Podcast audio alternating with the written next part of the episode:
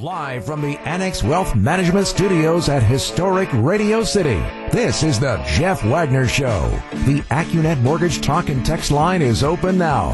Give Jeff a call at 855-616-1620. And now, WTMJ's Jeff Wagner. Good afternoon, Wisconsin. Welcome to the show. I try to learn something new every day, and I have just learned my new thing for today. I didn't know that there was su- such a thing called the Duke's Mayo Bowl. I didn't know what Duke's Mayo was. Apparently there, and you see, go figure. I apparently there is a brand of mayonnaise called Duke's Mayo. Who who would have thought? Gru, did you have you ever heard of Duke's Mayo? I've never heard of it in my life. I, I I've never heard of it. And who knew that they had a football bowl? I mean, who who associated with them? But I, I guess the the bottom line is, if you're looking for advertising and brands awareness, I had no clue that there was a Duke's mayonnaise. And now that the Wisconsin Badgers are playing in the Duke's Mayo Bowl, it did prompt me to figure out, huh, what what what could that possibly be? Oh, it's Duke's mayonnaise. So at least me my producer Gru, and anybody listening to me right now, if you've never heard of Duke's Mayo before, you know that there is such a thing as Duke's mayonnaise. I wonder what the trophy is. Is it a large jar of mayonnaise, or is it a large, like Stanley Cup, filled with mayonnaise? that that I that I have no idea. But up until three minutes ago, I didn't even know there was such a thing as Duke's mayonnaise. So at least now, I don't know if it's necessarily going to motivate me to. I'm, I like mayonnaise. I like a little bit of mayonnaise and stuff, but I, I it's I don't know it's going to motivate me to go buy a jar of Duke's mayonnaise, but nonetheless, the Badgers are playing in the Duke's Mayo Bowl. So there you go. All right. Crime continues to spread. The, the, the People's Republic of Shorewood, of course, has been plagued with criminal activity, and and my belief is it's kind of a spillover from Milwaukee as as criminals in Milwaukee decide let's let's move out to Shorewood and let's gee, let's find more affluent people that we can rob and take advantage of. By the way, you know, weeks after Chris Abele was carjacked or attempted carjacking, still um, no word on his assailants being caught or captured. So you, you think maybe these people are going to get away with it. And again, it's scary not that it's the former county executive who got carjacked, but the, the, driving your vehicle on Capitol Drive close to Oakland Avenue, seven o'clock on a Sunday evening, and a bunch of people, a couple guys run you off the road, essentially get out at gunpoint and try to steal your car. Uh, pretty darn scary, and they can't catch them. Well, here's the latest stories. The uh, Shorewood Police Department reminding people to lock their parked vehicles and not keep any keys inside them. Three vehicle thefts this weekend. Now, it always used to be that you know, years and years ago, people would leave their cars running in, in order to warm them up when it was cold. Well, I, I think we've all learned, even if it's in your own driveway, you can't do that anymore because there are bands of hoodlums who just cruise around looking for that target of opportunity. And you leave your car in your driveway unattended, running for 30 seconds, and boom, it can be gone. But here's the deal three car thefts over the weekend in Shorewood. A 2017 Hyundai Elantra taken from Murray Avenue between 7 at night on Friday, 10:30 a.m. Saturday. 2016 Kia Optima taken from a driveway on Menlo Boulevard during the same period of time. Broken glass was found at the scene. So I don't know if the keys were left in the vehicle. In both those cases, the cars weren't running, but uh, they found glass at the scene. So in that case, I don't even think the car was unlocked. They broke the car to get in, and then a 2007 Honda Civic taken from Morris Boulevard. Again, the vehicle may have been taken with a spare key, which was kept inside. So somebody breaks into the car and then finds the spare key. Police add that the Hyundai and Kia may have been targeted as part of an ongoing rash of thefts involving these models in the Milwaukee area. So who knew that there was Duke's Mayo? And, and who knew that Hyundais and Kias are apparently, all right, at the top of the list for people to rip off? Hmm, go figure. All right. Other big news, and we were talking about it um, during the, the newscast.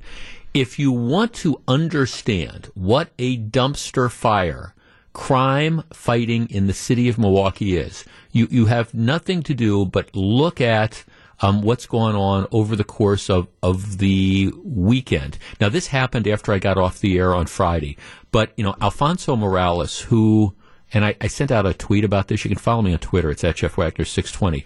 Al Morales, who, at least in my opinion, was one of the best police chiefs the city of Milwaukee has had in 30 years, was unceremoniously dumped by the clown car act that is the Milwaukee Fire and Police Commission.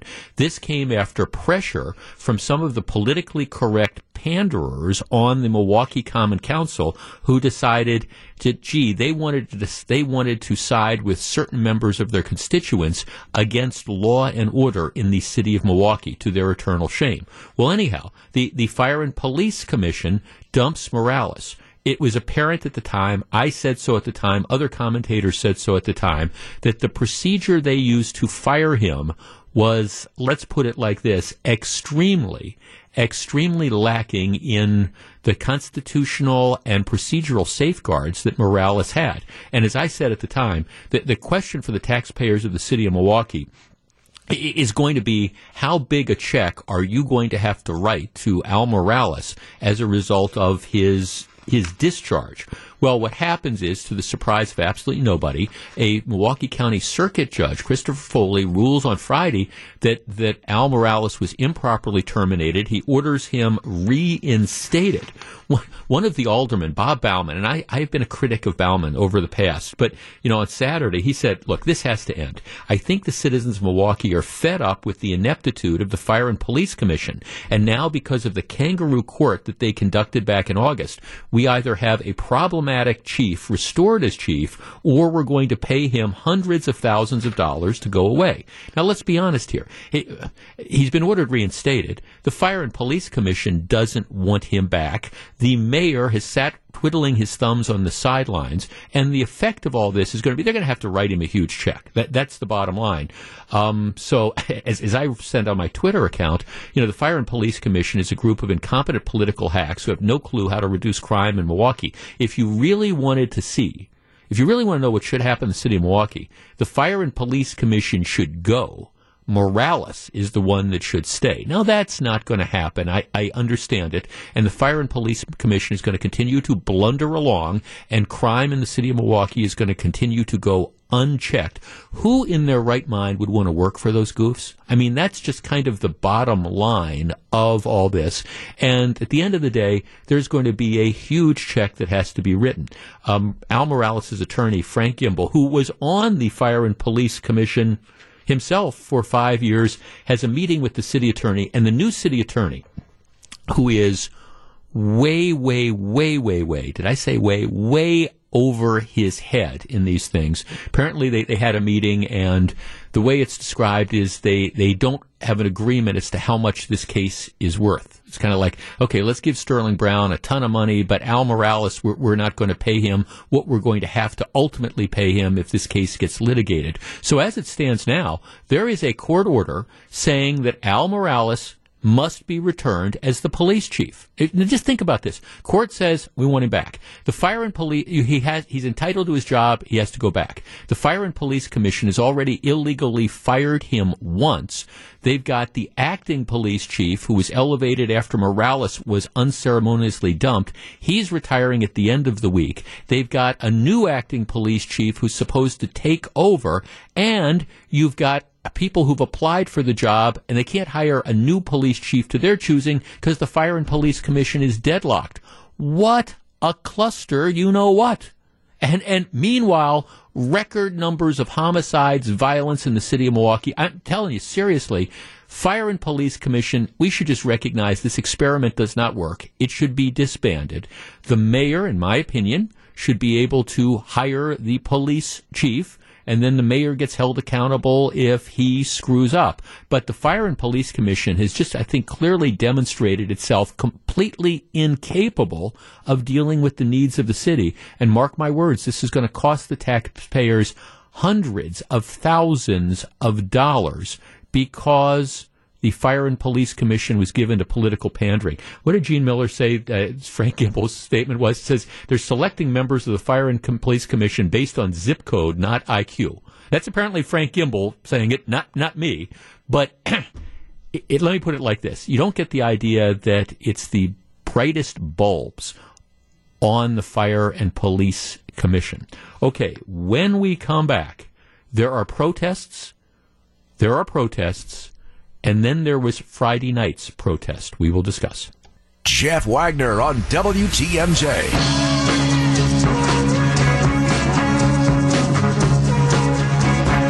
855-616-1620, which is the Accunet Mortgage talk and text line. All right. Um, since last spring, there have been a series of marches, protests, which have been conducted in various areas. There are, there's a relatively small, by small I mean dozens, a group that, that they call themselves the People's Revolution, and they have been persistent. These are the people that have showed up and shut down Mayfair Mall and were instrumental in some of the protests in Wauwatosa involving former police officer Joseph Mensah, including the one that I think everybody would agree got out of control at the um, former residence of uh, Mensah's girlfriend. But but but the group, if, if nothing else, give give them credit. They they are out there. They are persistent. So Friday night in West Allis at Candy Cane Lane. Now, I think everybody probably knows about Candy Cane Lane. Candy Cane Lane is a, a neighborhood in West Allis, and every Christmas time, the vast majority of the residents, if not all the residents, get together and they kind of go over the top decorating their, their houses. And it, it's a it's a major league light show. It is extremely cool. It's been going on since 1984. Candy Cane Lane raises money for the MAC Fund, Midwest Athletes Against Childhood Cancer. Um, so far, in a pandemic year, they, they've raised more than 121 thousand dollars. Uh, the displays again, it's West Allis, just a little bit north of Oklahoma Avenue. And, and what people do is th- there's not a charge to go through it, but you go there and people like donate money. So it, it's a very very good cause. So on Friday, the protesters took their march to Candy Cane Lane. The group walked through Candy Cane Lane chanting Black Lives Matter and Black Children Matter while marching through the streets holding signs. One participant was dressed as Santa Claus. Um, West Allis, the, the police were, were there. They monitored the area. They said it was not out of control. They didn't need to make any arrests or citations. We had no reports of violent activity. But the group had decided that we're going to target Candy Cane Lane for our protest. Now, organizers said, well, we weren't really protesting Candy Cane Lane, and we weren't protesting the MAC Fund. We were just trying to reach the audience that Candy Cane Lane has. All right. That, to me, in some respects, is a distinction with, without a difference. Now, look, I, I appreciate that you have a First Amendment right to protest. I, I got it. And as long as you're doing it in a lawful fashion and you're not destroying stuff, that, that's all well and good. So this isn't about whether or not this protest group had the right to go out and, and to stage their protest at Candy Cane Lane, which is a, a charity fundraiser. Right? It's not about do they have the right to do it. The question is, is it the right thing to do? 855-616-1620. That's the Accunet Mortgage talk and text line. Now they say, hey, we, we were out there because we, we just, we wanted to reach the audience that Candy Cane Lane has. All right, we we wanted to bring our message to the people that are there looking at Christmas lights and trying to feel good about the holiday season. Okay. All right, you think that's the message that really came through to the people that were at Candy Cane Lane. In other words, it's not a question you have a right to be there, but were you really going to bring people around to your cause when people are out there with their kids wanting to look here here's christmas this is what we want to see. And you've got you know a few dozen protesters that are walking through the streets screaming black lives matter and black children matter. 855-616-1620 that's the Accunet Mortgage talk and text line. It's not about do they have the right to be there. Yeah they do. Nobody got arrested. That's good.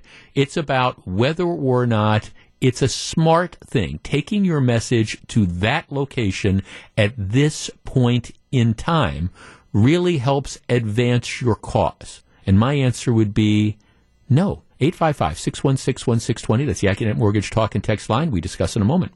Welcome back to Jeff Wagner on WTMJ. 855 616 1620. That's the Accunet Mortgage Talk and Text line. See, it's sort of like this protest at Candy Cane Lane, it's sort of like people who say there's no such thing as bad publicity.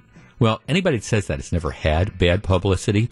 And for people who say, well, it's drawing attention to their cause. Well, yeah, but it's not necessarily the kind of attention that you want. Uh, here's a couple texts before we go to the phones. Jeff, the peaceful protest does nothing to advance the cause of Black Lives Matter or positively influence anyone. It's very sad because all of these businesses in the area will be detrimentally affected. Um, all right, um, Jeff, the way protesters are winning right now is by intimidation. If they protest at Candy Cane Lane, people don't visit and they win, but they alienate more people who might be otherwise sympathetic, in which case um, they lose. Jeff, do they think at all about a time and a place where certain things are appropriate? All they do is turn more and more people off from their message by doing it when and where they do. This is not the place or the time.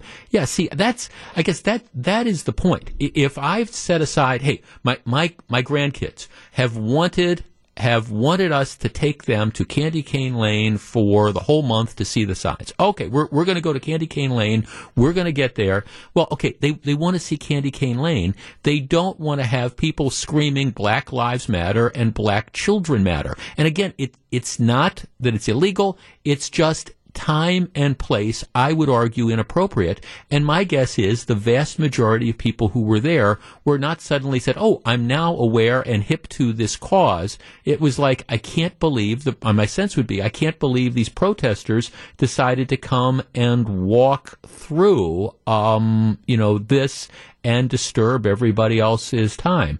Uh, Jeff, they did the same thing to us on Halloween. We had a nighttime trick or treat in a Tosa neighborhood, and I felt we were terrorized. The children were terrorized. People jumping out of cars dressed in clown suits and screaming. The four year old kids across the street were terrorized. All right. Well, um, Jeff, definitely not the place to protest. What I'm most disturbed about is that none of the local news stations carried this story. So I thank you for bringing this up. Yeah. See, again, this is the problem that is out there. It's like we're trying to we're trying to get our, our message across. So what we're going to do is we're going to do it really in your face. I mean, what's, what, what, what is the limit? Is there any sort of limit? And again, I understand you're trying to bring attention to a particular issue, but if you're doing it in such a way that the people who are getting your message are less inclined to take you seriously and more inclined to say, oh my gosh, all these people did by staging their protest was ruin an evening for a bunch of other people who were, you know, just looking to enjoy the spirit of the holiday season. And, you know, by the way, if it deterred some people from going on Friday night, well, okay, that's fewer contributions for Candy Cane Lane. That's fewer contributions for the MAC Fund. And to try to split hairs and say, well, you know, our, our message really wasn't to protest Candy Cane Lane. Our message really wasn't to protest the MAC Fund. I, I, I understand. I, understand you can say that, but I think most people don't necessarily interpret that. Jeff, they're hurting a good cause. Who wants to take their grandchildren somewhere where people are going to be yelling? Um, yeah. Jeff, how about taking the protests to Planned Parenthood where children are aborted every day in this country? Um, well, those are the different issues that are out there. The protest was at Candy Cane Lane. Nobody got hurt. Nobody got arrested. It was peaceful. But like I say, just because you have the right to do something doesn't mean it's the right thing to do. And once again, the People's Revolution demonstrated with their protests that they don't understand the distinction between the two. Back for more. Here's WTMJ's Jeff Wagner.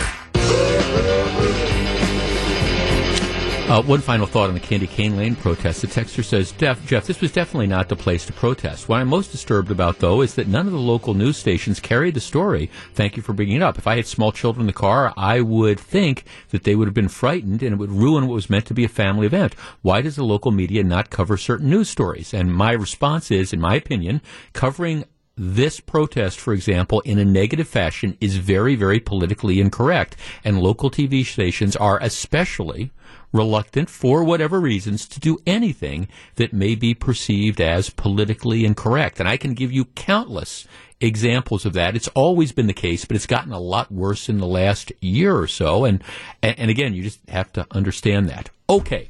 It appears that Congress is going to pass a stimulus bill, a second stimulus bill. We're going to talk about some of the details in a little bit. Instead of a $1,200 check for every American who makes a below a certain amount, it's going to be a $600 check. We'll discuss that. It's going to extend unemployment benefits. Instead of $600 extra a week, it's going to be $300 extra a week for a limited time. And, and there, there's various other financial things that are built in. But tucked in the bill, tucked in the bill in a provision that has little to do with the ongoing pandemic. Arguably, you can say maybe this, maybe it's kind of related, but it's not really. But surprise medical bills, surprise medical bills are now going to be outlawed as a result of this stimulus bill. What is a surprise medical bill? Surprise medical bills, as a general rule, are are bills that you receive. You go to, let's say you have health insurance.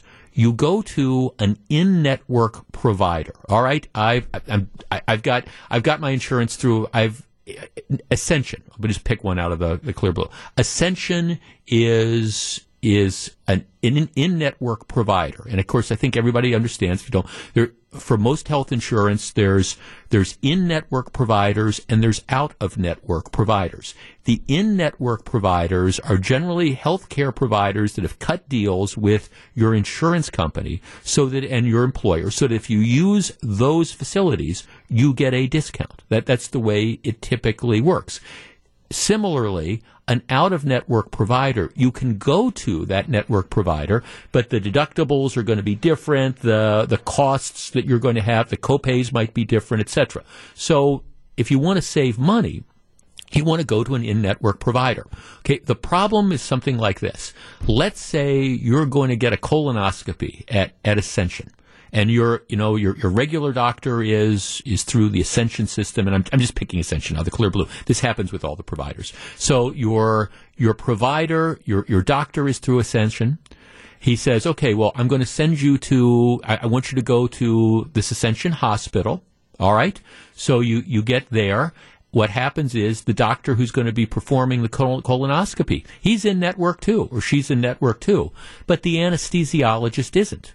So all of a sudden, you go through the procedure, you think you have a rough idea of what it's going to cost and what's going to be covered by insurance. You go through the procedure, and all of a sudden, you get this bill out of the clear blue a month later from the anesthesiologist, who, as it turns out, isn't in network. Now, you didn't know who the anesthesiologist was going to be. You, you, if you met the anesthesiologist, it was like 15 minutes before your procedure. You didn't investigate this, but reasonable people wouldn't. You say, yeah, my, my doctor's Ascension went to an Ascension hospital. Colonoscopy was performed by a, you know, an Ascension surgeon. I, I didn't even think to check that the anesthesiologist would be out of network. And now I've got a bill for $5,000. It happens a lot of times in insurance, in, in emergency room situations. You go to, uh, the, the, emergency, you go to the emergency room at Froedtert. And again, I, am just picking these examples. I'm not trying to single out hospitals. You go to the Froedtert emergency room and you know, you think, hey, okay, I'm, my, my, my regular doctor is a Froedtert doctor. Um, Froedtert is covered. It's in network in my hospital, in my insurance thing. You go thinking that, uh, gee, I think I'm having a heart attack or, or whatever. You go to the Froedtert emergency room. All right. You, you get in there. You get treated by a doctor who is not part of the in network. Now, you're not, you know, when, when, you're sitting in the emergency room waiting to be seen, you're not screening the doctors. You want the next available doctor to come and, and make sure you don't die, right? And then a couple weeks later, you get this bill for thousands and thousands of dollars because it turns out that the doctor that you saw was out of network. Well, okay, this this bill, as part of the stimulus bill, um, they have they have outlawed this practice.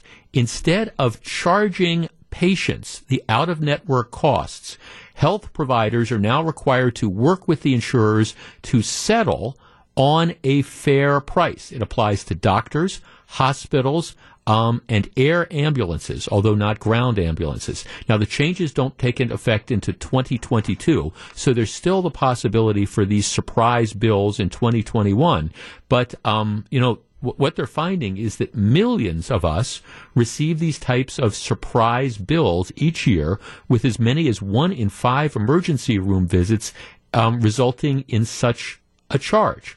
Okay, our number 855 616 1620. That's the Accunet Mortgage talk and text line. I think I think this is long overdue. Now, whether it belongs in the stimulus bill or not, that's a whole different story. But as far as a practice that I think is incredibly anti consumer, unfair, and borderline, forget borderline, almost flat out deceptive, I think this this litigate this legislation is long overdue. And my guess is, you know, maybe you have been caught up in this. You think you're doing everything right. Gee, I've got to get the colonoscopy. Fine. My Froedtert doctor said get the colonoscopy. We've scheduled it through Froedtert. I'm going to the Froedtert facility. It's going to be performed by a Froedtert doc. I get there. How do I know whether the anesthesiologist is part of the network or not? I haven't met him till that day or her till that day. And then suddenly I find a procedure that I thought was going to cost me $2,000 or whatever. Now I find it's going to cost me $4,000 or $5,000 because one of the moving pieces in my procedure happened to be out of network. Yeah, they shouldn't be able to do that. 855-616-1620. That's the Accunet Mortgage talk and text line. You shouldn't get these sort of surprise bills. If you're making the decision to go to an out of network facility, that's fine. You take on those financial burdens and there might be all sorts of reasons why you do it. But if reasonable people would believe that this procedure should be in network, the fact that somebody you have no contact with until 10 minutes before the procedure turns out to be out of network, you shouldn't have to pay for that. 855 616 1620. Have you had this happen to you? And is this legislation good? My answer is it's really good. We discuss in a moment. Welcome back to Jeff Wagner on WTMJ. 855-616-1620. Worse yet, Jeff, about these surprise medical bills is they don't even bill you for months after everything else is paid. We've had this happen several times over the years, raising two boys involved in sports. Dave in Waukesha. Dave, you're on WTMJ. Good afternoon. Hey Jeff, how you doing? Real well, thank you, sir. Okay, is this a good bill? Do we need to stop these surprise yeah. medical bills? Yeah. Oh yeah, absolutely. Because that happened to me on on several different occasions. Also, uh, I had to go into emergency or or whatnot um, and it was at Aurora, and I love Aurora. Yeah. And uh, all of a sudden, I get this this bill, and I go, "What the heck's this?" It, it's a, I, I mean, I go to you, you know, I go to you guys all the time, blah blah blah, that type of thing, and plus, uh, um, you know, I, yeah. I, I, I, I, so what I do is I call up and I say, they go, well, you know, the so and so was was not network. I go, that's not my problem. It's yeah. your hospital. Yeah. You know, I mean, we went back and forth, and finally, you know, if you stay on, you got to stay on it. I mean, right. that's the whole thing. If you stay on it, they wound up covering it. You know, that right. type of thing, or they, you know, the insurance covered their portion, and, and Aurora, you know, took care of the rest. Right. I said, just you know, make it go away on my bill. You know, the one thing that people should know though is with with ground-based ambulances, that doesn't necessarily work all the time. They, they right, and, and, and I'm glad you mentioned this. That, that and, and ground-based amb- ambulances are excluded from this bill, so there you can you can yeah, still get the yeah. surprise medical stuff. No, thank, thanks for calling. But this, I mean, see, th- th- this happens. This happens a lot. Um, Jeff, does the legislation work retroactively? I was told a procedure I had in October would be covered. Then I got a surprise $15,000 bill as a Christmas gift. Now I might have to drop out of school. No, it's not retroactive. And a matter of fact, my understanding is it doesn't even go into effect until 2022 for, for a year. Why that is, I don't know. Because obviously, like the, the hospitals and some of the medical associations, they, they don't want this because the medical associations want to get the doctors that aren't in network. They they want to get, a, get them paid as much as possible. But I just think this is. I, I think this is deceptive from the point of consumers. Again, I mean, it's it's like I say, it's one thing if you go into a grocery store and you decide I want to buy the Hellmann's mayonnaise instead of the Duke's mayonnaise, and Hellmann's is a little bit more expensive, or vice versa. You know what those costs are going to be. You can competitively shop. In this case, it's completely surprise and it's completely hidden because you, you, you go into the hospital thinking that, okay, this is all covered, and then you find out that one of the moving parts in the procedure is out of network, and reasonably you had no chance of investigating that. Let's talk to Peggy in Whitewater. Hi, Peggy. You're in WTMJ. Hi, Jeff. What do you think? Um, I am a chiropractor, and that is a can of worms because many of the providers are not allowed to be providers under that health insurance. There's, there's, they can apply, but they won't be.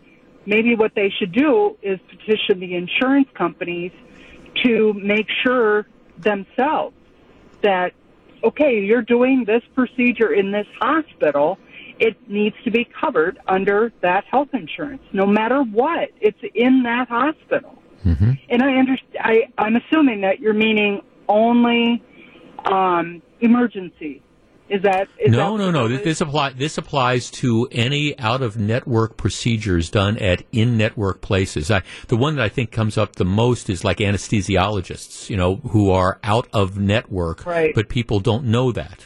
You know, no. So I think it applies to. It's not just the emergency room. Emergency rooms might be the most common. I think some of the biggest ticket items, though, are like I say, things like anesthesiologists and all. Right, and if normally under your health insurance, say for instance it's covered by Aurora, then absolutely that doctor is performing a, a, Yeah. a procedure at Aurora that needs to be covered by your health insurance. Period. Yeah, we see, and, And- that's and and, that's that why is- and because like in your example with, with let's we'll take Aurora. I don't mean to pick on Aurora, but whatever. You know, you go. I mean, I, okay, I had I had a colonoscopy a year and a half ago at Froedtert. So what happens is before the col, I mean, I'm referred by my Froedtert doctor. The facility I go to, Froedtert, it's going to be a Froedtert surgeon. The Froedtert, the, the, they call me, you know, ahead of time to verify the insurance. So, I mean, I, I, I certainly go there. My insurance has been veri- verified. Nobody's told me, oh, I- and, and this didn't happen to me, but I'm, I'm just theoretically, nobody told me, hey, Right. you know, the anesthesiologist, that's going to be out of network, because I would have said, wait a minute, and then let's call this whole thing off and figure out another way. Yeah. Yeah. Yeah, my insurance is Dean. I know I have to go to a Dean clinic. There's uh, where I am. There's Mercy clinics. If I had Mercy insurance, I know I had to go to a Mercy clinic. That doctor should be covered while performing any procedure at that facility. Absolutely. No, thank, thanks If that bill said that, Right. Right. No, thanks for calling. No, I, I, I no, I, I, I agree. Now, I, I understand what you're saying, especially like with chiropractors and stuff. There's people who, that, that they're, for whatever reasons, I don't know if they don't choose to be in the network or they can't get in the networks or whatever. But, but my point is, you can't have or you shouldn't be able to have the, the quote unquote surprise billings.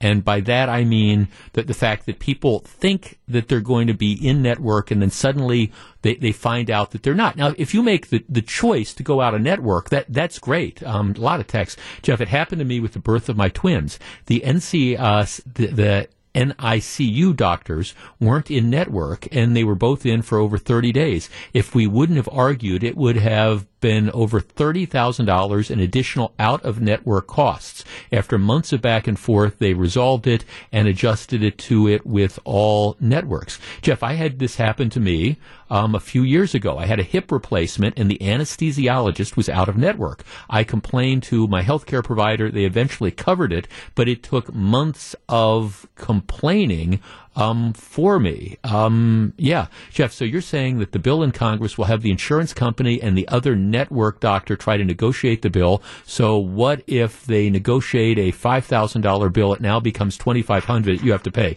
My my understanding is they're going to have to work it out. So well, I guess the phrase is they have to settle on a fair price.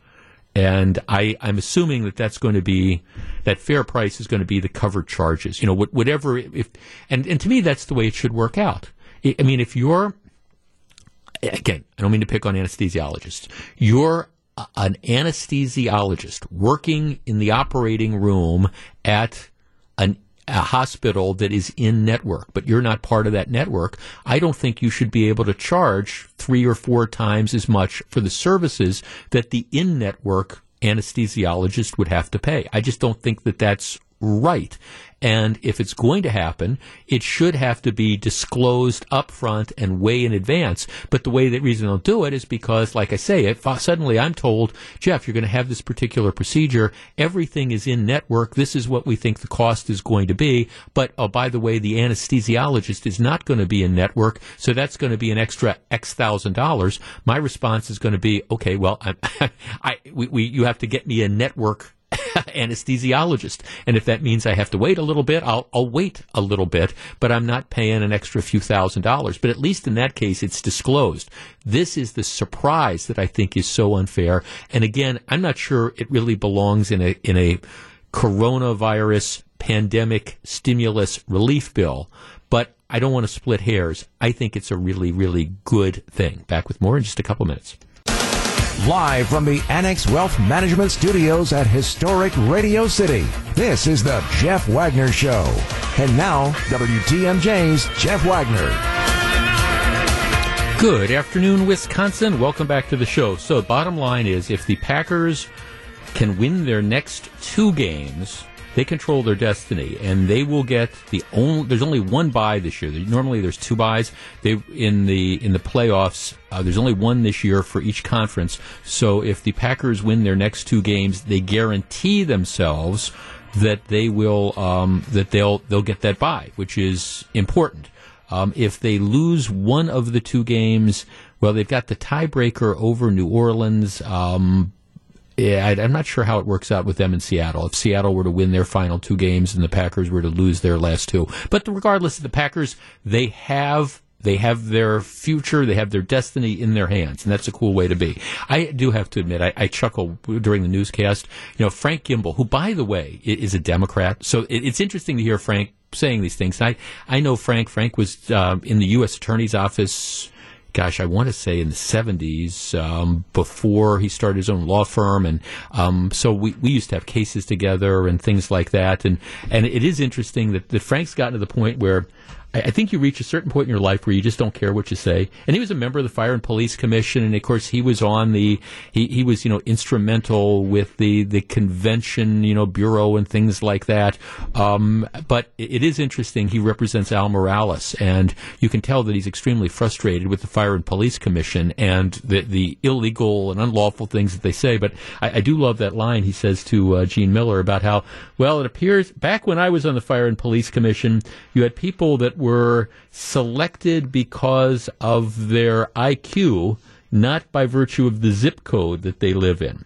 So, what does he mean by that? Well, I think it's pretty clear. He says that uh, what we've got here is political correctness. Where do you come from? You know, what you know, what particular you know segment of the community are you going to appease? That's what gets you on the Fire and Police Commission, not how smart you are. That's how I interpret Frank Gimbel's comment on that. And you know what? He, he might be on to something there. Okay.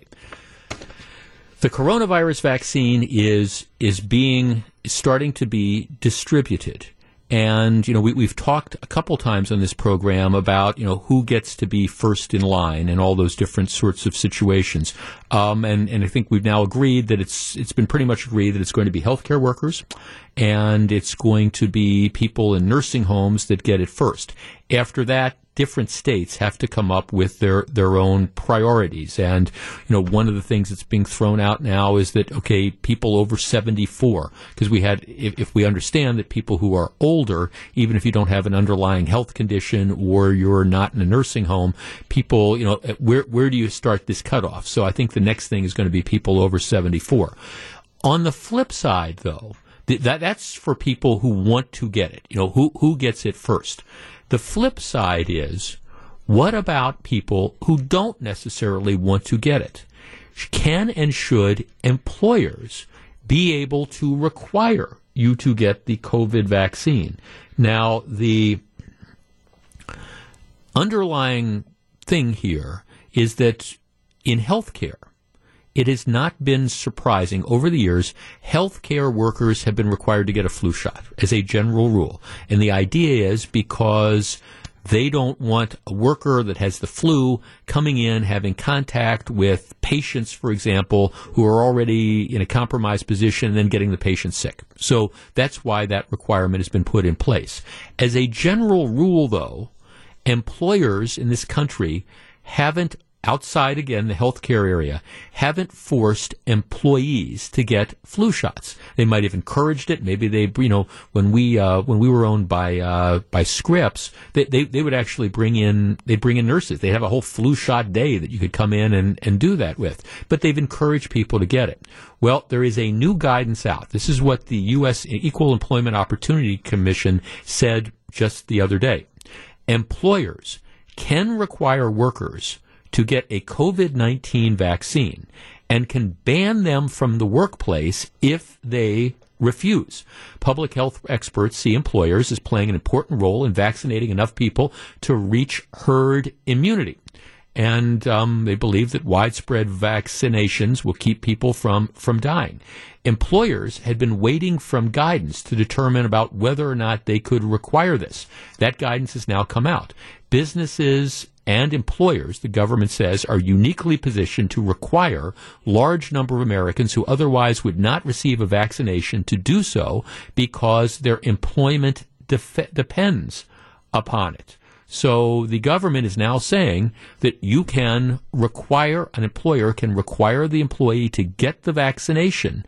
And if they don't, well, they can bar them from the workplace. Our number is 855-616-1620. That's the Accunet Mortgage talk and text line. Now, obviously, this is not going to apply in a situation where you have a, an employee who has some sort of, you know, medical, medical risk or something like that. But it is a general guidance saying, hey, um, once the vaccine becomes widely available, employers can require it as a way of keeping uh, people inside the workplace healthy. 855-616-1620. That's the Accunet Mortgage talk and text line. Look, I have no problem when my time comes, when I, my turn in line comes, I have no problem getting the vaccine. And candidly, if through my employer, they made it easier for me to do that. They brought in nurses and they were administering the shots. I, I would be thrilled because it would make it easier to do that. But that's a voluntary choice that I would make if offered. All right. Should employers be able to require it? And if, if you say no, are you willing to give up your job? 855-616-1620. That's the Accunet Mortgage Talk and Text line. Government now made it very clear that as a general rule, you can be required to get the vaccination. How do you feel about that? We discuss in just a moment. You're listening to Jeff Wagner on WTMJ.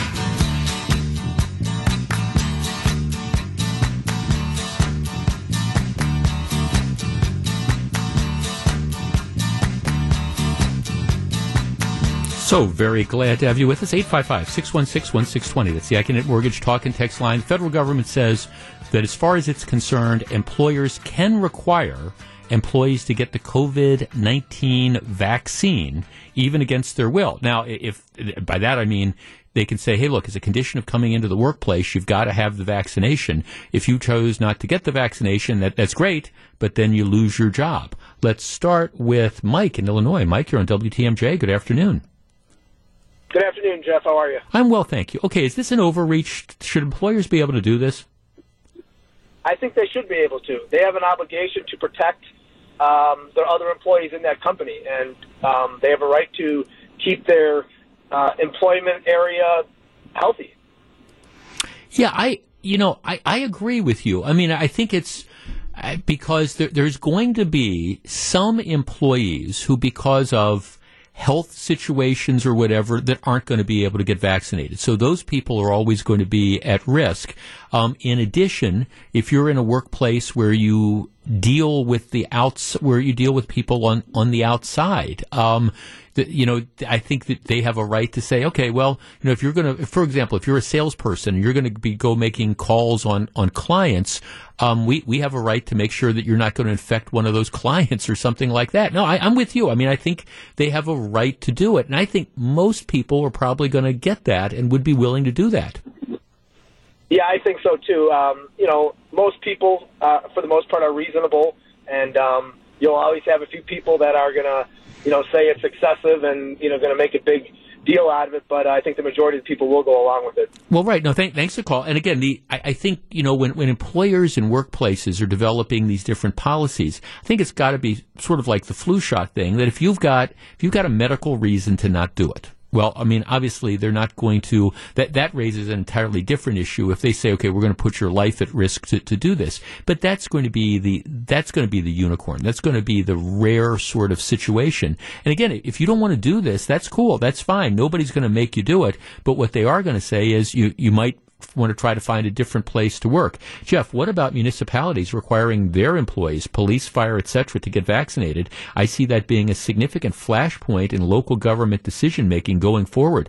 My guess is that that is going to be the case. My my guess is that um, health care, first responders, police, fire departments, etc., are, are going to getting it. You know, there was a big story. I want to say it was the New York Times or the Washington Post. Some people are pushing for teachers, for example, to go to the head of the line.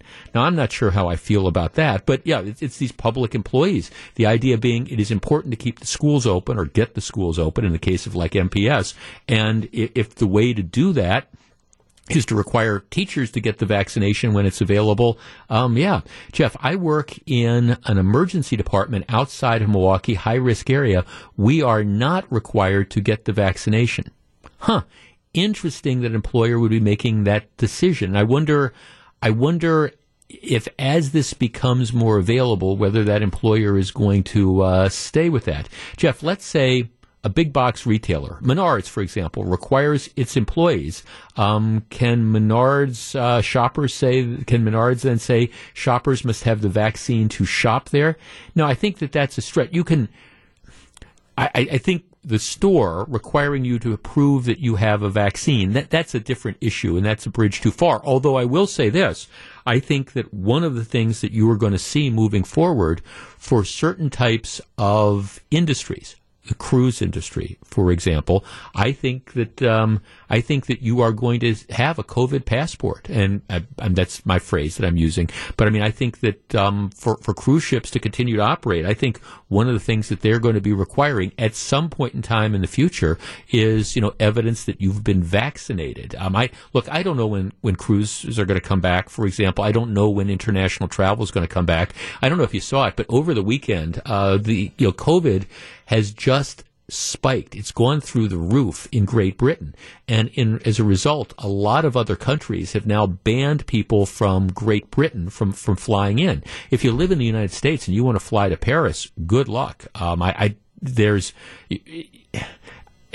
I think it's limited, as I understand it, to only essential workers, and then you even then you have to quarantine. I think that that's going to um, change. Jeff, if a person does have a medical condition, to make them prove it, it might make uh, open a big can of worms based on HIPAA laws. Well, yeah, that that's going to be the issue. You know that if you have to establish that, but that's government saying government saying that that is the case. The Disabilities Act limits employers' ability to require medical examinations like blood tests, breath analysis, and blood pressure screening. These are procedures or tests often given in a medical setting that seek information about an employee's physical or mental conditions. The administration of COVID-19 to a vaccine to a worker by an employee doesn't fit that definition, at least according to the EEOC. Jeff, nobody should have the right to tell another human to put chemicals in their body, especially not chemicals where long term effects are not known. Okay, well, here's the point about that. You, you don't have to do it. The, the employer says if you want to work here, this is what you have to do. This is one. Of, this is our our rule.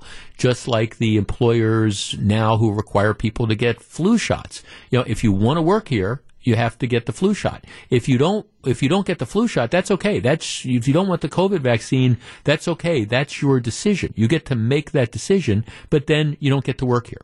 Uh, that's and see, and that's where the distinction comes in. You don't have to do it. You just have to figure out that you're going to um, find you know, another place of employment. Jeff, I think it's the employer's rights too, but I'm willing to bet a significant amount of money that someone is going to claim this is a policy that discriminates. Um, Well, yeah, that's that that's that is, of course, the the case uh, as well, especially since there is at least anecdotal evidence that the number of people in some of uh, among persons of color, as a general rule, there's a greater reluctance to get the vaccine. Um, let's see, uh, Jeff. Employers should absolutely not be able to force you to take something and put it in your body that we don't even know what long form effects are. Good luck firing people if they don't take it, because right now there's a shortage of workers as it is, and you can't even find people. Well, that then becomes the question. That's a that is a fair question. You've got, especially in certain industries You've got, you know, employers that are begging for folks. And if you say, okay, You're, we're going to, we're not going to let you work here if you don't get the vaccine. I guess the question is, and this is what it really comes down to. At the end of the day, how many people are going to make the decision not to get the vaccine? Now, I understand some people are going to say, well, I, I don't want to go out of my way to get it. But if your employer said you've got to get it, you know, how many people are actually going to say no at the risk of my job? And if you fire me, I'm going to sue you and, and think about, you know, how you're going to replace me. How many people are really going to do that? Or is the general reaction among 90 to 95% of the workplace going to be, oh, this is cool. I, I can get the shot. My employer is going to take care of whatever the costs would be. And then I'm protected and I go back to work. I mean, how many people are really going to balk at this? Well, we'll see. And I guess that's the practical thing. And by the way, just because the government says employers can require you doesn't mean that employers are going to require you. Uh, it's, it's very, I could easily see, especially outside the healthcare context, I could easily see um, employers saying, you know what, we want to encourage you to do this but we're not going to require you to do this for a lot of the reasons that, that we talked about. And again, as I often say, just because maybe it's the right thing to do or you have a right to do it doesn't mean that it's always um, it's always the right thing to do or to require just because you have a right to do it. I don't know how this whole thing is going to play out, but the government is now saying employers can require it. Will they? Well, we'll discuss that at some future time. Stick around. You're listening to Jeff Wagner on WTMJ. Well, there's always WTMJ. For anybody trying to find the Bucks games this year, first of all, you, you can hear them here on, on WTMJ. First game is Wednesday night. If you're trying to watch them on TV, as a matter of fact, the Journal Sentinel has an interesting story about this. It's a little trickier this year just because of all the cord cutting and how things react. Now, there will be a number of Bucks games that will be on the major networks. That the first game um, Wednesday nights is, is on TNT. The the home opener against Golden State on Christmas Day, Friday. See, I knew Christmas Day was Friday. I had to think for a second there, but Christmas on Friday, the home opener is going to be on, on ABC. But l- let's face it, most of the games aren't going to be nationally televised. So h- how do you watch them? Well, if you, if you have Spectrum cable, you know, and, and you've got the package that gets the Fox Sports network, no problem. It, it's, it's, it's there. If you have AT&T, now service, which is um, you know partnered with AT and T and Directv. Um, so you get satellite, no problem, unless your satellite is Dish Network, because Dish Network doesn't carry Fox Sports Wisconsin. Um, so uh, interestingly enough, because of, of, the different changes, and I don't want to get too far in the weeds here, but you know, Fox Sports Network, which used to be on a lot of streaming services like YouTube TV and Hulu plus Live TV, um, no, they're, they're, it's not on there anymore.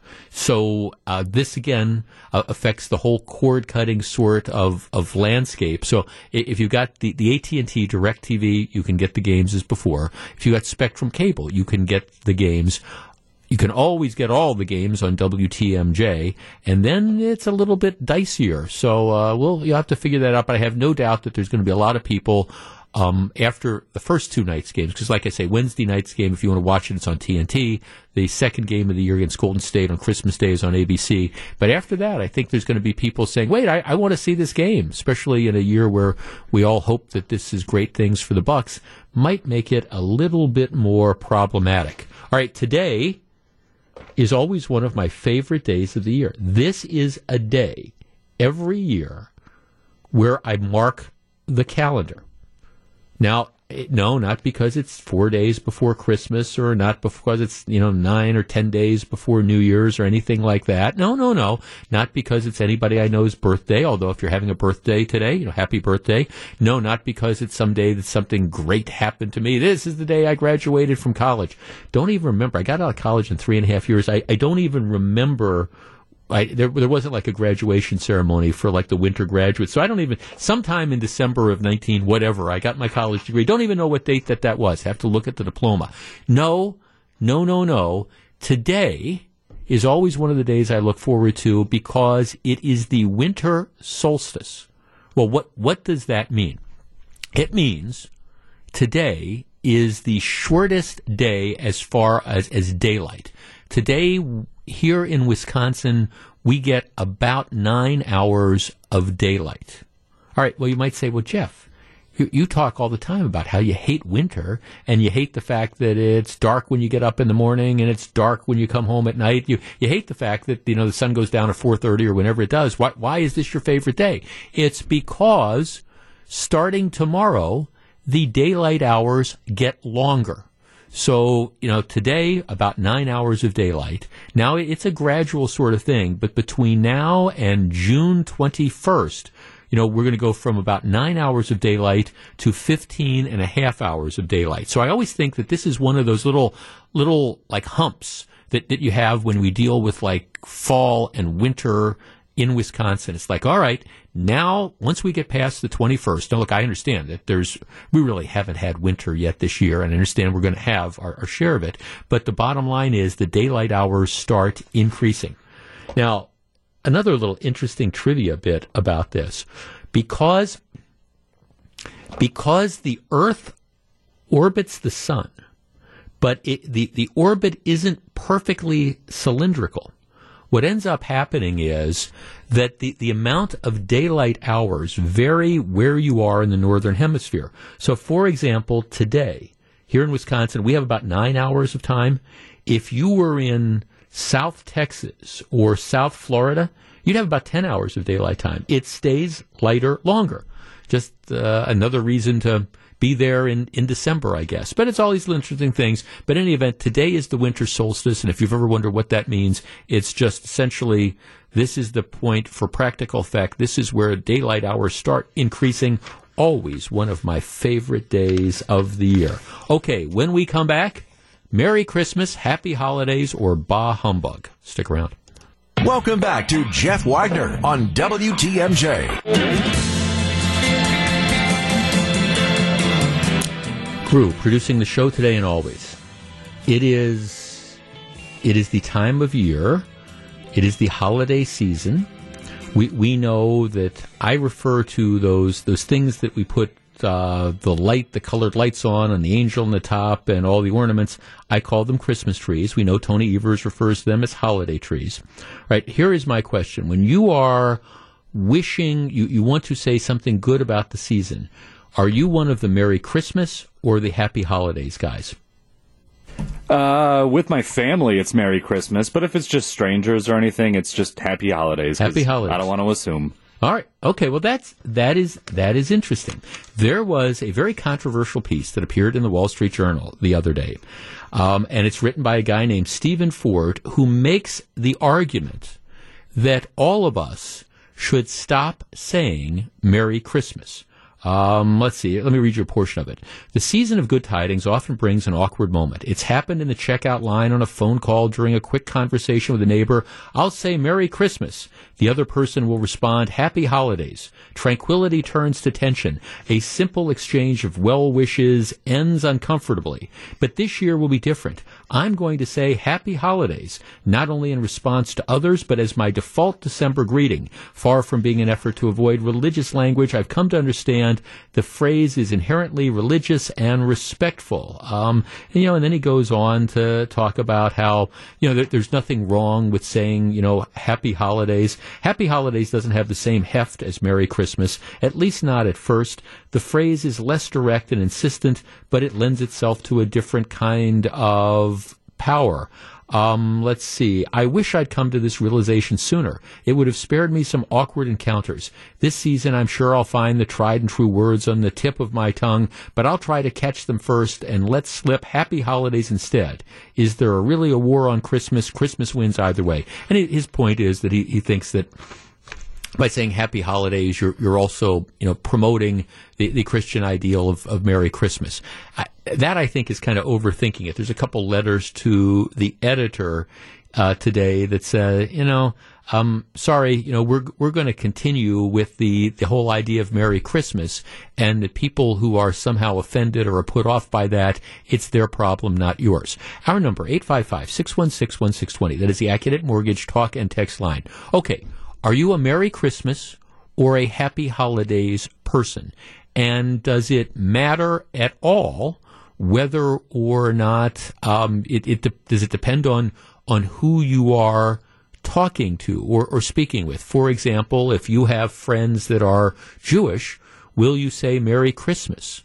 Or will you say happy holidays? Or is your default position Merry Christmas? 855-616-1620. That's the AccuNet Mortgage talk and text line.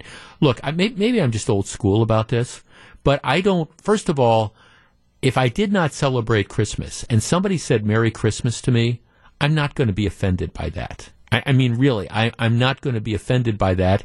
I'm going to take it like this person is offering me that greeting. I say Merry Christmas. The exception to that is if I know the person that I am speaking with does not celebrate Christmas. For example, I have a number of friends who are Jewish. I will probably say happy holidays to them. Um, in the Christmas card that I send out, I won't say Merry Christmas. I'll write Happy Holidays or something like that. Um, but but that's only if I specifically know the person does not observe Christmas.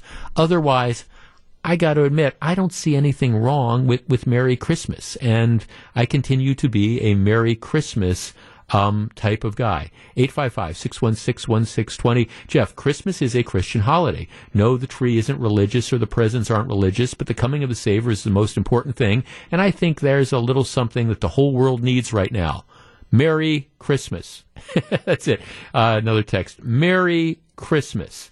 Um, Jeff, Christmas is all about the birth of Jesus. If you do not believe in that, then there should not be a Christmas.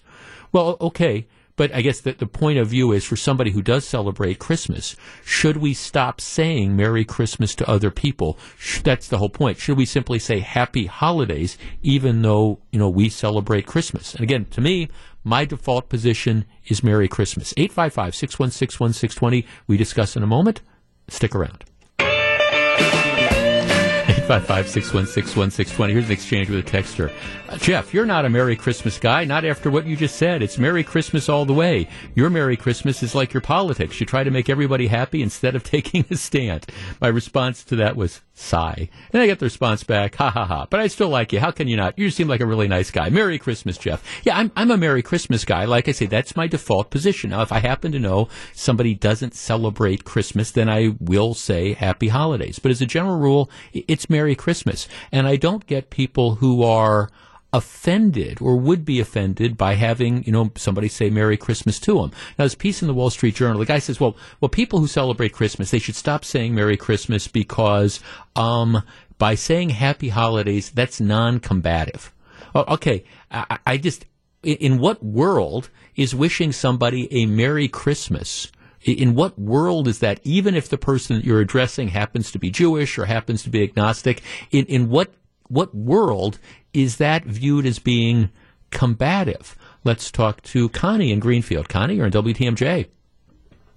Hi, I um, have worked for a lot of different uh, doctors of different religions, and um, so I'll say Happy Hanukkah mm-hmm. I know that they're Jewish. But sure. I'm a Christian faith, and I'll say Merry Christmas um, I'm kind of, you know, I'm a happy holidays person, but I'm also uh, Merry Christmas. I'll say Happy Kwanzaa. I'll say Happy Hanukkah if I know what what you yeah. celebrate. Yeah. But I also, am, you know, I see nothing wrong with Merry Christmas because I am Christian and I should be able to also express Merry Christmas. Well, right, and, and, and it, it is. I mean, right. Thanks for no, and it, it, see, it's what you celebrate, and, and I guess what really struck me about this is, well, okay, Happy Holidays is non-combative. I, I don't know. I mean, if if I don't know if somebody, for example, uh, a person of the Jewish faith, somebody, for example, said Happy Hanukkah to me, I, I wouldn't I wouldn't be offended by that. I mean, it's just if if for example somebody thought I was Jewish and it was like Happy Hanukkah, Jeff, I, I'm I'm I'm certainly not going to be offended by that. I'm not thinking of that as some sort of a combative sort of thing.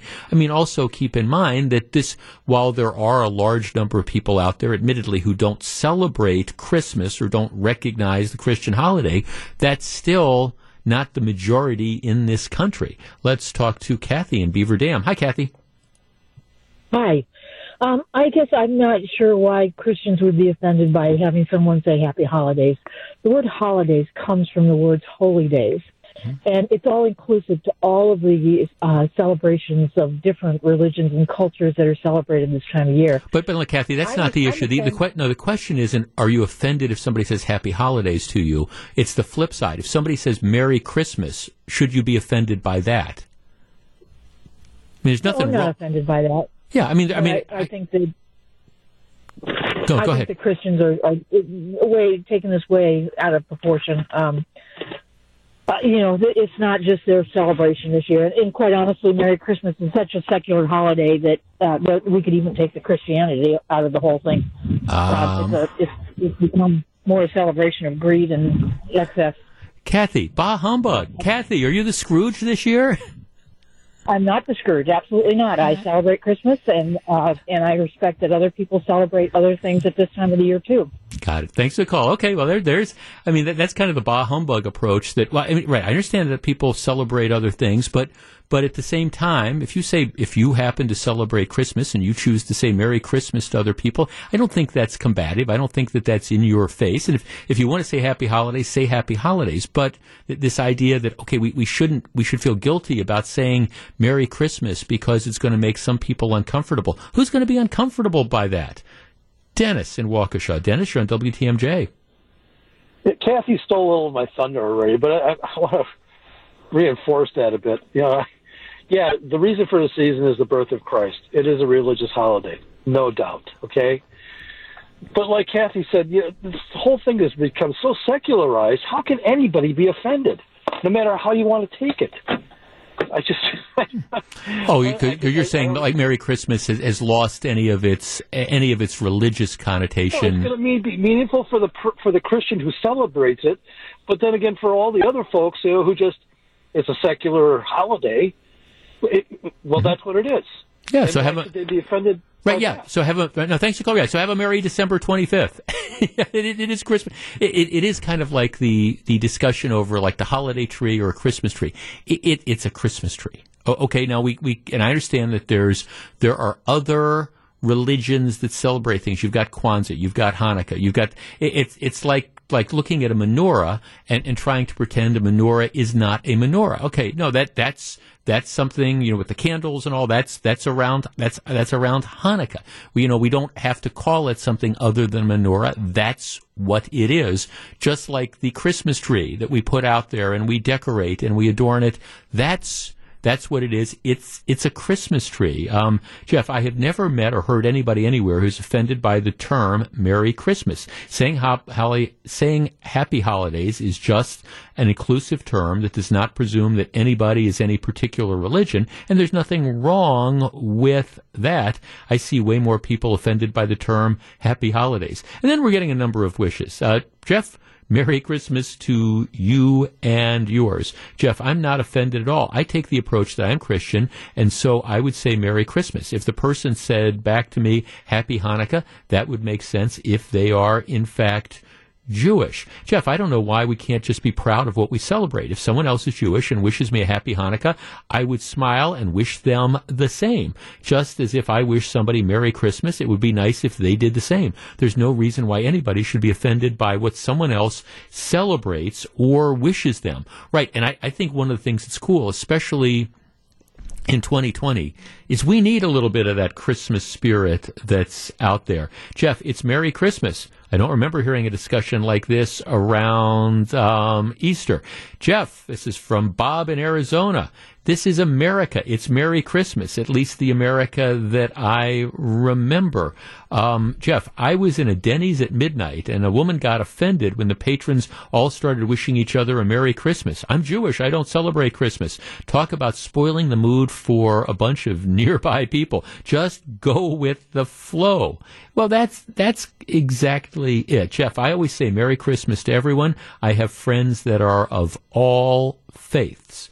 Um, yes. Uh, Jeff, should we say Gesundheit or God bless you when somebody sneezes? Atheist sneezes are hard to discern. Does it really matter? There is a positive wish behind both. Jeff, I'm a Merry Christmas guy. Wouldn't be offended if somebody wished me a happy Han- Kwanzaa or Hanukkah. The important thing is to understand and appreciate people wishing you joy, to which the congregation says, Amen. Back with more in just a couple minutes.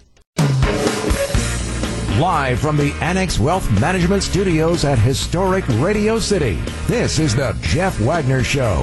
And now, WTMJ's Jeff Wagner. Okay, that weather forecast got my attention. Now, actually, we have been very, very fortunate so far, and I, I hope I, I'm not jinxing anything because you know that we're, we're going to get a winter, but it's been it, has been remarkably, I want to say mild so far, you know, no major snowfall or anything like that. And I'm looking at the 10 day forecast that runs through next Wednesday, and, and it doesn't look like there's any major stuff out there. I think the forecast I'm looking at suggests that Sunday you, you might get about an inch or so, but it, it's not like it looks like we're going to get whumped.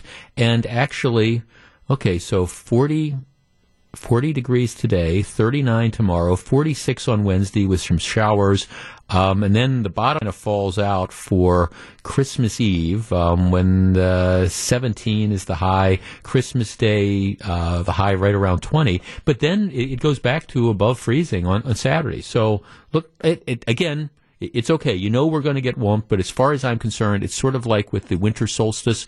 The daylight hours now start getting longer. So every day we get closer to spring and it's 35 or 40 degrees and you don't have three feet of snow on the ground, that's a day closer to spring. So just absolutely enjoy it. And um, at least through next Wednesday, the 10 day forecast, two day cold snap Thursday and Friday. And then again, temperatures, you know, in, in the 30s, what I would describe as, as seasonal. So that's pretty nice. All right. Will this have a long term change? Here's the bottom line. We are all getting older. That's that's just kind of the reality of this. And if you look at the baby boomers, um, you know, more and more baby boomers are retiring, you know, every day. And so people have their plans for retirement, and then people have their plans for later in retirement.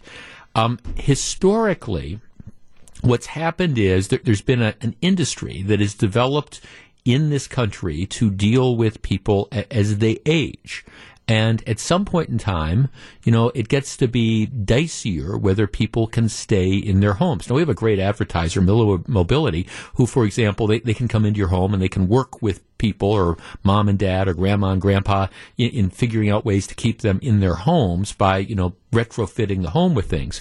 But, but for people who aren't going to do that, there, there's, there's generally a, a three pronged approach. It starts with, you know, going into senior housing and then it as as you start to need help, it goes to some sort of assisted living where you're still on your, your own, but you have people who, who help you out to do various things.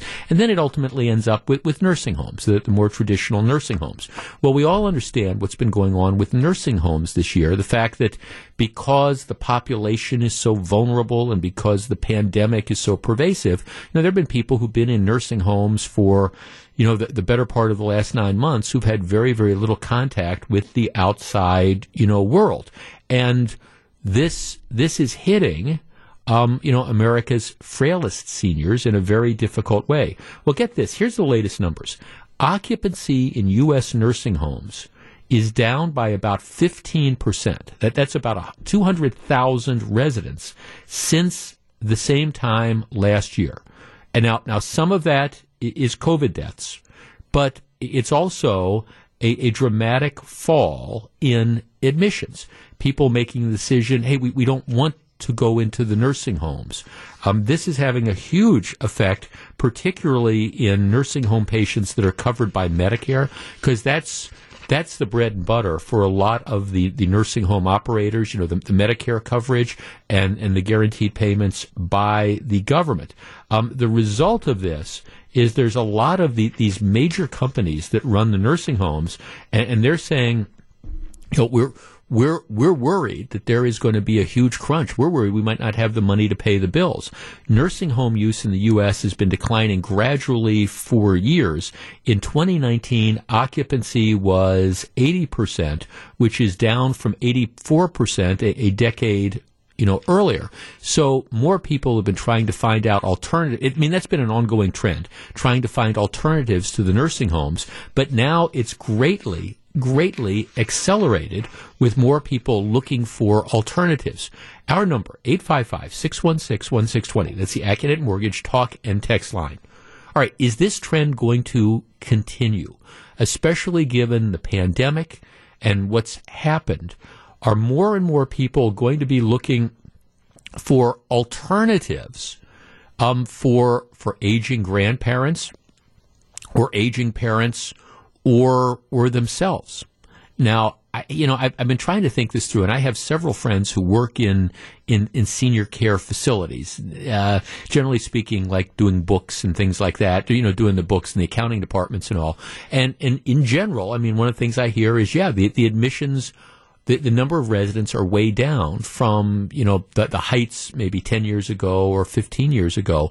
My general sense is that this is probably going to continue. I, I, think this industry, on the one hand, you've got more people getting older, and you've got more people that are you know, people aging, more senior citizens, more people who are living longer, and more people with you know health needs and things like that. But at the same time, I think, especially as drawn out with this pandemic, I think that you know more and more people are going to be rethinking the decision. You know, do, do we do we look for, you know, a nursing home for mom or for dad or for grandma or grandpa, knowing that, you know, when these viruses break out, it, it could be a situation where they're, they're going to be isolated for a long time. 855-616-1620. That's the Accunet Mortgage talk and text line. You know, for the longest time, if you looked at elder care, I think people thought, okay, th- this is, this is the growth industry. Now, at least the traditional sort of nursing homes and things, I'm not sure that that is the case at all. And, you know, in all honesty, now my, my parents both passed away, my dad five years ago, my mom 10 years ago, and they were, my mom at the end was in an assisted living facility, not a, not a nursing home, but I don't, I don't know if, if I had to face that decision now, as opposed to 10 years ago, I don't know that I would have made the same one. 855 616 1620. Let's start with Jim in Milwaukee. Jim, you're on WTMJ. Good afternoon. Hey, Jeff. Thanks for taking my call. Sure. Um, this really hits home the topic here because my wife and I are dealing with just this kind of issue right now with my 90 year old mother in law. Um, she was in her own apartment and a, a, a senior facility, and um, the isolation um, due to COVID when nobody could get in there and see her anymore really took its toll. Then she came down with COVID and she spent some time in the hospital. And uh, we pulled her out, and my wife and I tried, with the help of the family, we tried to take care of her at our home. Right. But my wife and I still work. We're not retired, and it just got to the point where it wasn't going to be feasible. We had Yeah. to find a place. So we got her back to the same place, and she's in what they call memory care now. Yeah. But um, we just moved her in there last Monday. But it's going to be the same thing with this COVID. They don't let any of the family go in there and see any of the any of our relative, our elderly Yeah. relatives, and it really takes its toll on the elderly. Yeah, but at the same time, I understand your perspective, especially if if she's got dementia related issues, which is what it sounds like. That's that's a lot. That's a lot. They they need. She sounds like she needs more care than you and your wife can provide, even though you'd love to do it. But you're you're both working, you know. So that's I mean that's the catch twenty two that you're in. Definitely, and it was just that. It was that she needed more round the clock care than my wife and I could provide. Yeah, and and that's that, that's the case. I mean, no, thanks for calling. That, that's I mean, see, that's always the issue. I think one of the things that is going to happen Is our nursing homes going to go away? No. Um, will there be a shakeout? Well, well, that's that's possible. I mean, I, I swear, it seems to me every time I, I'm driving through a community nowadays and I see new construction, it's either a drugstore, a bank, or it's a senior living facility. And I mean, I understand these senior living facilities are being built on the idea, like I say, that uh, uh, you know people are living longer and they're getting older. And and there's that's why I also made the distinction. There's different types of senior living facilities. There's there's a lot of senior communities that are out there that, that have people, they're, they're just apartment complexes and things of the like, and they have a dining hall and stuff like that. And then a lot of times you can transition. They have separate areas that are set up for assisted living, and then they have the, the nursing care. So it's more of a gradual sort of thing. And I do think that there, there's always going to be that desire. But as far as the, the nursing home facilities, which are clearly needed, I do think there is going to be a bit of a a shakeout. There's just no question about it. Jeff, it's not just the seclusion of home care. Um, it's five to seven grand a month for the nursing home. Um, that that's going to be one of the issues. Um, Jeff, my wife manages a nursing facility, an assisted living. They just found out that one of the workers tested positive for COVID. So all the people that the worker was with are now isolated for 14 days. They're no longer having mass for Christmas. It's very depressing. Nobody is allowed to visit. Well, that's been the impact that clearly, you know, COVID has had. Jeff, have you seen the prices for assisted living? Wow. Well, I mean, not, not recently, but I sure knew what the prices for assisted living were five years ago and 10 years ago. Just nursing homes are expensive. It's cheaper to have parents live with you and have caregivers come into the house. Yes, to yes, it, it, might be cheaper. I guess the question becomes, what is your house? How is your house configured? You know, can can you set it up to deal with the, the needs of you know your your parents or your laws or, or whatever. It's these very difficult things right now. Jeff, this is happening right now in my life. My father-in-law was admitted to the hospital Saturday. He was told he would need to go to a nursing home when he's released from the hospital. He refused, and they're now working to set him up at home with in-home nursing care and my mother-in-law's care as best she can do. Um, it's it, it's a it's a challenge. There's no question about it. Jeff, just so you know, not everybody that lives in assisted living in nursing homes is old. That's true. My brother is 54. He's lived in a nursing home because he's paralyzed, and the isolation, isolation is really taking a toll, not only on him, but on our family. Um, yeah, I mean, I, I, it, it's a very difficult sort of situation. There, there's no question about it. I guess the issue becomes, you know, where do we go from here? I think one of the trends you're going to see is that, at least in the traditional nursing homes, I think you're going to see the number of people admitted de- decline because of this. There's always going to be a need for it, though. But but the idea of 100% occupancy in nursing homes, I'm not sure you're going to see that anytime soon. And you know, all the new places being built. Uh, okay, maybe maybe that was something that made sense five or ten years ago. And I guess on on paper, yeah, people are getting older. There's going to be more need for senior housing. I'm just, I, I just, I'm not sure that you're going to have enough bodies to fill those those beds and to fill those spaces, given I think concerns that people have and maybe other alternatives that they might be willing to try. Um, well, that, that's the thing about getting old. It, it, beats the alternative, but it's certainly there are certainly challenges. Back with more in just a minute. This is Jeff Wagner. Welcome back to Jeff Wagner on WTMJ.